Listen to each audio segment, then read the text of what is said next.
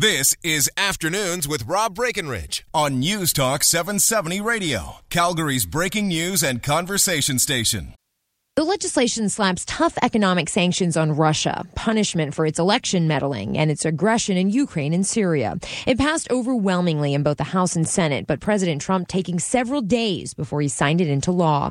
The Trump administration viewed the legislation as an impediment to restoring relations with Russia. Secretary of State Rex Tillerson candidly telling reporters Tuesday neither he nor the president were happy about the bill. Karen Travers, ABC News, the White House. No, the uh, White House not happy about the bill, but uh, I don't know that they had much choice. This passed the Senate 98 to 2. I think even in the House of Representatives, there were only three votes against this. Now, it targets Iran and North Korea as well, and, and certainly I think even the White House would agree that those are, are problem spots that need attention.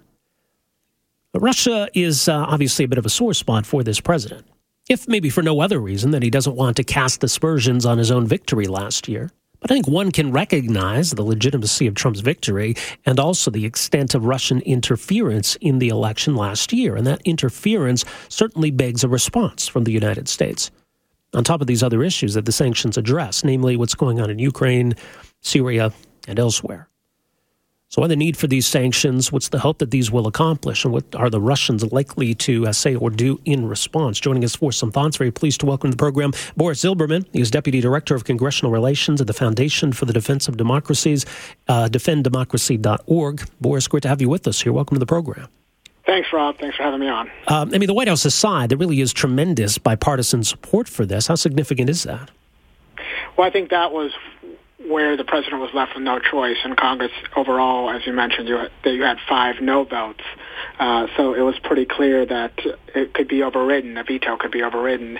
And in fact, I think had he tried to veto it, it would have made him look weak to Putin and Iran and North Korea, seeing as how it would have been overridden. All right. So, what was the impetus for this bill in the first place? Look, certainly there's still uh, a lot of momentum uh, with the ongoing conflict in Ukraine, Syria, uh, but on top of all of that, certainly uh, Russia's cyber activity surrounding uh, the 2016 election here in the United States uh, was a clearly defining and unifying uh, moment for for most most overwhelmingly members of Congress. Mm-hmm. and how does this then dovetail with the, the existing sanctions against Russia? Importantly, the, uh, the sanctions bill codifies into law executive orders uh, that were signed by uh, President Obama after Russia's illegal invasion of Crimea and eastern Ukraine. Um, and so it codifies those, and then on top of that, it creates a lot of uh, interesting new sanctions as far as an expansion on sanctions on Russia's energy sector, uh, defense and intelligence sector, uh, and there's actually some interesting reporting requirements, other requirements that may signal down the line.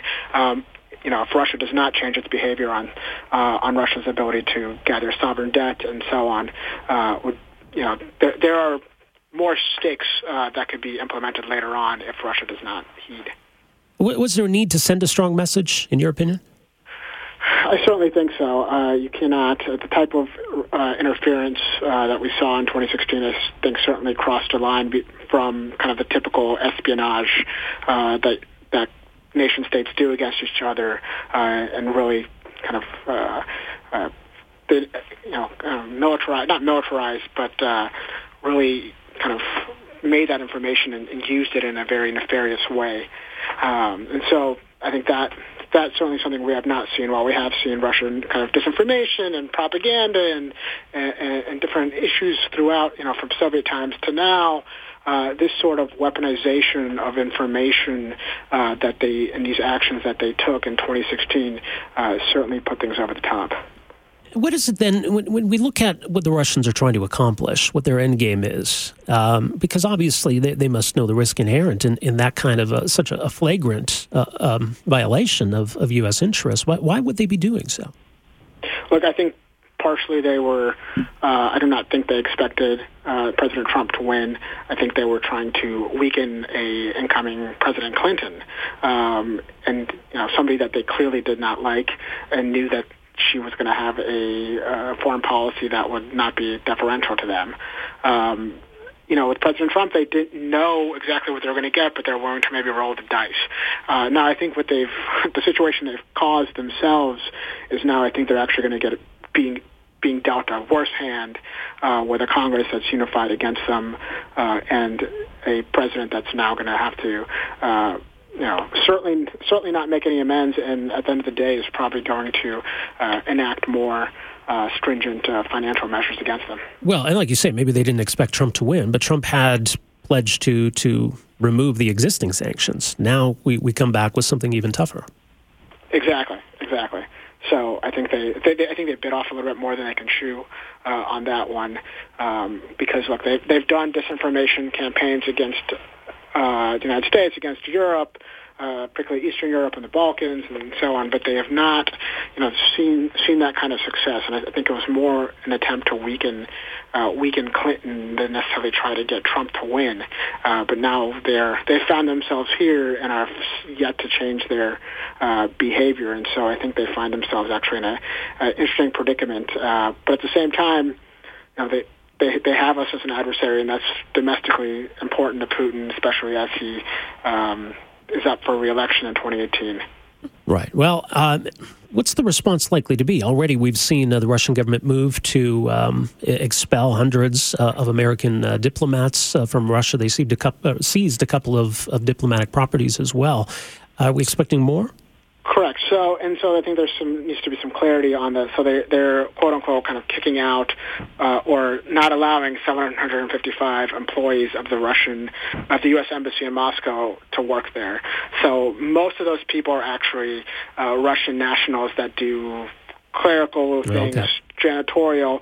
So actually, as previous Russian countermeasures have been, uh, whether the counter sanctions and agriculture sanctions against European countries, they end up hurting the Russian people the most.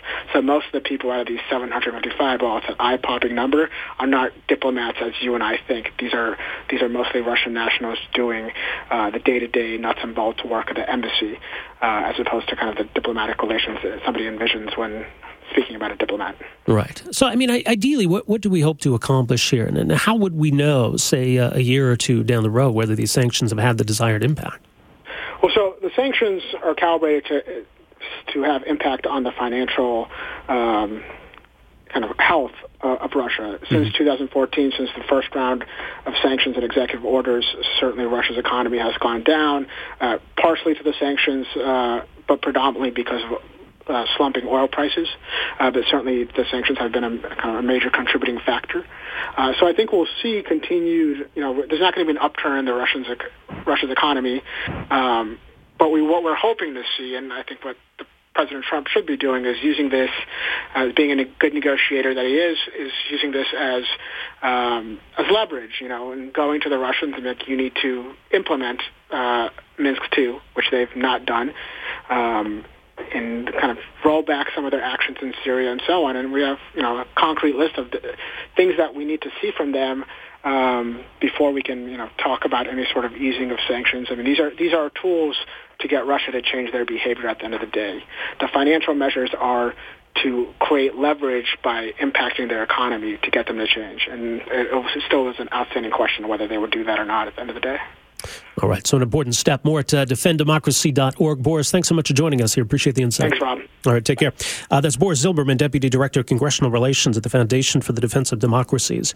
Uh, so, an overwhelming consensus, only three votes against in the House of Representatives, uh, only two against in the Senate. 98 to 2, the Senate voted in favor of this bill. Uh, so, there were more than uh, enough votes there to override any kind of presidential veto. And certainly, it seemed as though Trump wanted to veto this. He's not happy about it but has now ended up signing what is the most important and consequential piece of legislation in his presidency, ironically enough. Uh, and there's, I, I think, a reluctant concession in the statement from the White House today. Uh, that statement reads, quote, Today I signed into law the Countering America's Adversaries Through Sanctions Act, which enacts new sanctions on Iran, North Korea, and Russia. I favor tough measures to punish and deter bad behavior by the rogue regimes in Tehran and Pyongyang. I also support making it clear that America will not tolerate interference in our democratic process and that we will side with our allies and friends against Russian subversion and destabilization. Well, that's the whole point of these sanctions. 403 974 8255 is our number. We're back with more right after this. Afternoons with Rob Breckenridge, starting at 1230 on News Talk 770 Calgary.